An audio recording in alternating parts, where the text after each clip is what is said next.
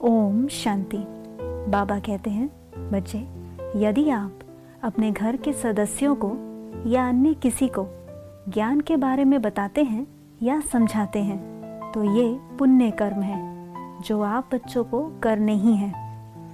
आप बच्चों के अंदर सभी आत्माओं के लिए प्यार और कल्याण की भावना है। इसी कारण आप अपना कार्य करते रहते हो।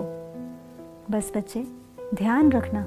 यह पुण्य कर्म कर निश्चिंत हो जाना। अर्थात हर हाल में, हर स्थिति में उस आत्मा के प्रति अपनी शुभ भावना बनाए रखना। चाहे वो आपके परिवार की हो, चाहे वो परिवार से बाहर की।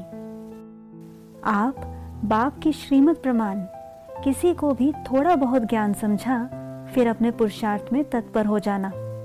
जब आप किसी भी आत्मा को ज्ञान देते हो तो जैसे कि यह किसी खिलौने में चाबी भरने के समान है। और समय आते ही, जो आप चाबी भरते रहते हो, उससे वो आत्मा एक सेकंड में उड़ जाती है। अर्थात, इस दुनिया से न्यारी हो, अपने कार्य में तत्पर हो जाती है। बस, आप बच्चे भी, उस समय का धैर्यता पूर्वक इंतज़ार करना।